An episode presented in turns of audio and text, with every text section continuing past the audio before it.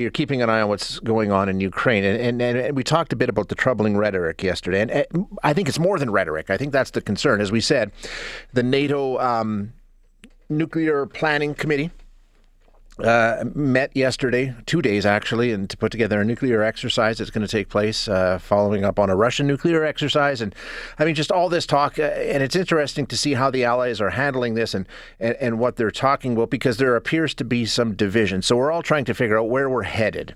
And I don't think anybody has an answer.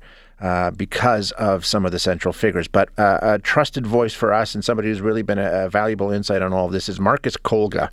He is the founder of disinfowatch.org and a senior fellow at the Macdonald Laurier Institute Center for Advancing Canada's Interests Abroad. Marcus joins us now. Marcus, thanks for your time. I appreciate you being here. Yeah, of course. Thanks very much. Yeah, uh, just taking a look at where we might be headed, and I know it's impossible to predict with any certainty, but um, how are you feeling about the state of things right now? Because there's a lot of troubling rhetoric that we're hearing.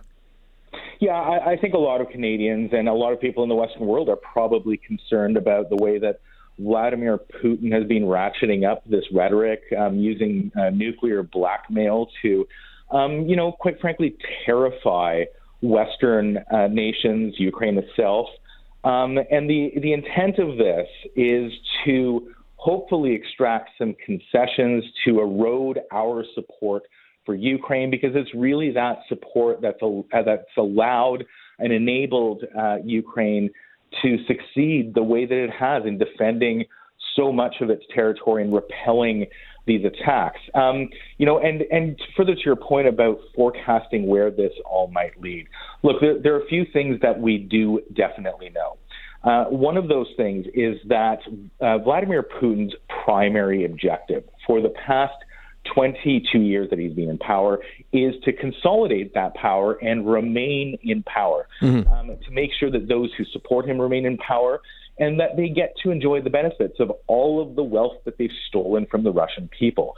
Um, engaging in a nuclear conflict would be utterly suicidal for Vladimir Putin. You know, the, the, the way things are going in Ukraine right now, he's, uh, you know, his power is being threatened right now by both the hawks and the doves in the Kremlin. Right. But if he were to start shooting nuclear weapons, well, I think that would change the situation very quickly, and that's not in his interest. So I think that any concerns about a you know wide, broad uh, nuclear war, uh, I think it's you know it's unrealistic. It's just not going to happen. Um, is it possible that he will cause a nuclear catastrophe in Ukraine by accidentally you know bombarding a nuclear plant? That's possible. Will he engage in other uh, or use other weapons of mass destruction, chemical, biological weapons?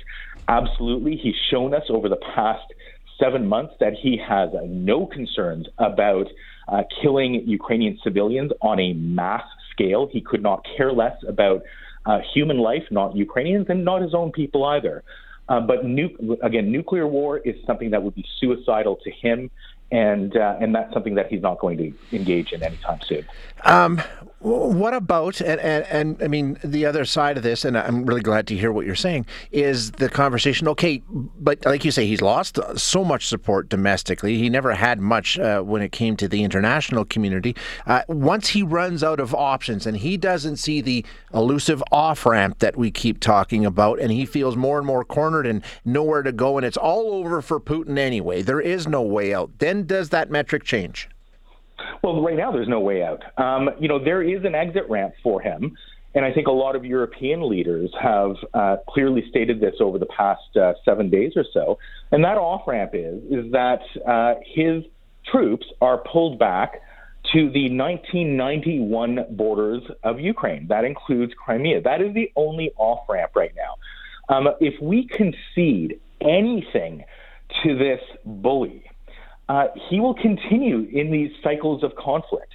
Um, he may then continue using nuclear blackmail mm-hmm. if we now back back down. And there's no telling where he might launch one of those nuclear weapons. You know, we have a vast uh, frontier in the Arctic that could be targeted. Our other allies could be targeted you know, it's just like any sort of uh, schoolyard bully. If you give into them into them once, they're going to continue engaging in that sort of behavior because they we demonstrate to them that it works.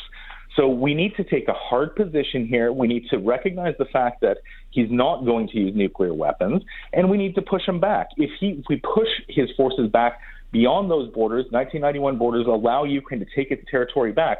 Maybe that's when he'll stop. Maybe that's when those uh, the security forces that are supporting him and enabling him will uh, you know look for a change, and maybe the Russian people themselves, hopefully, will rise up and demand much better of their leaders than what Vladimir Putin right. has given them for the past 22 years. Which would be fabulous to see. Uh, given that you're saying we need to be resolute and we need to be very firm and we need to push back, are you concerned with what we're seeing uh, among some of the allied countries? Specifically, I'm thinking about France here, where uh, Emmanuel Macron actually went out on Twitter yesterday and said, We do not want a world war after he said, um, we would not retaliate if Russia were to use nuclear weapons. Uh, we would not respond in kind. Are we seeing cracks in the alliance, and how worried are you about uh, what Macron said this week? Well, I think we have to be uh, very careful about how we engage on this issue. It's completely irresponsible to make statements like that because that simply emboldens Vladimir Putin.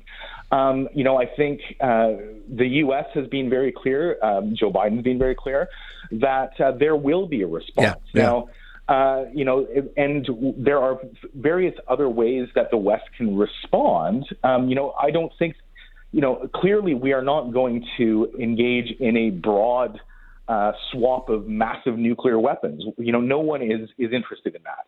But um, you know, to be very clear, that we will wipe out all of Russia's forces inside of Ukraine, all of its ships that are in the Black Sea right now. That's a significant response because right now Vladimir Putin's forces are failing. People, yeah. you, you, there are constant reports of his soldiers uh, surrendering. Um, his equipment is not working. He no longer has the weapons. The drones that he purchased from Iran, apparently 90% of them were shot out of the sky. This guy is failing.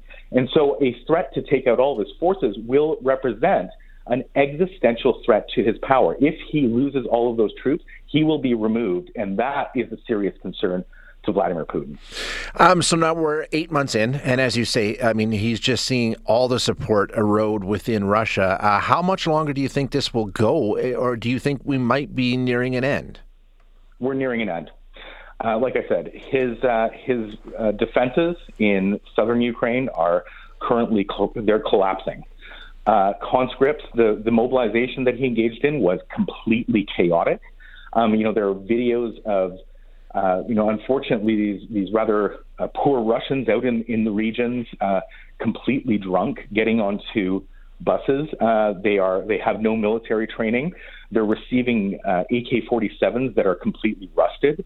Um, there was a video that emerged yesterday that showed um, Russian officials in a factory in Russia repairing and upgrading tank turrets from the 1960s. Um, this guy has no chance. He right. is unable to build new weapons. He's unable to repair his weapons. His uh, forces are completely demoralized. Um, it's the end. Now, how this ends is the bigger question. Um, and I think that what the West needs to be doing, instead of you know uh, engaging in this sort of uh, uh, fear mongering about uh, nuclear war and you know thinking about concessions, we need to start thinking about a world without Vladimir Putin.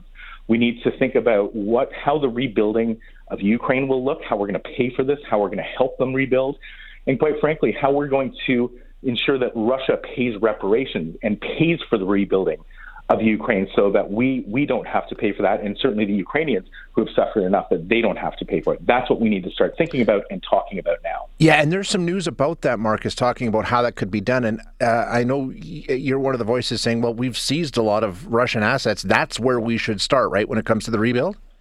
Yep, absolutely. Uh, in this country alone, uh, there are right now, uh, f- uh, with regards to frozen assets um, they are valued somewhere in the range of you know uh, two to three billion dollars at least. Um, some of those are, are assets that are being frozen by companies owned by oligarchs. What we need to do is take those frozen assets and sell them off and repurpose those proceeds uh, to help Ukraine, whether that's to buy new weapons or to help rebuild all of those cities that have been flattened by the Russians. Yeah. Um, and we can't, we shouldn't be the only ones doing this. We need to work with our allies, whether it's in the U.S. or Europe, for them to do the same because that's part of that process in ensuring that uh, Ukraine uh, gets what it deserves, which is which is rebuilding it and setting it back on the the course that it was on before this invasion, which was towards the west, towards the European Union and NATO. Uh, Marcus, great insight as always. Thank you so much for joining us. I appreciate your time, sir. Anytime. Thanks for having me on. Thank you. That's Marcus Kolga. Marcus is the founder of disinfowatch.org. He is a senior fellow at the Macdonald Laurier Institute Center for Advancing Canadian Interests Abroad. And as he said, this rebuilding effort, a lot of people talking about that right now. The estimate from the World Bank, along with the Ukrainian government and the European Commission, is to rebuild Ukraine right now uh, you're looking at at least $350 billion, and it's only going to go up, right, as we continue to see more and more destruction. So uh, at this point, the U.S. Department of Justice has said that Western allies have frozen about 300 billion in Russian assets. So pretty close.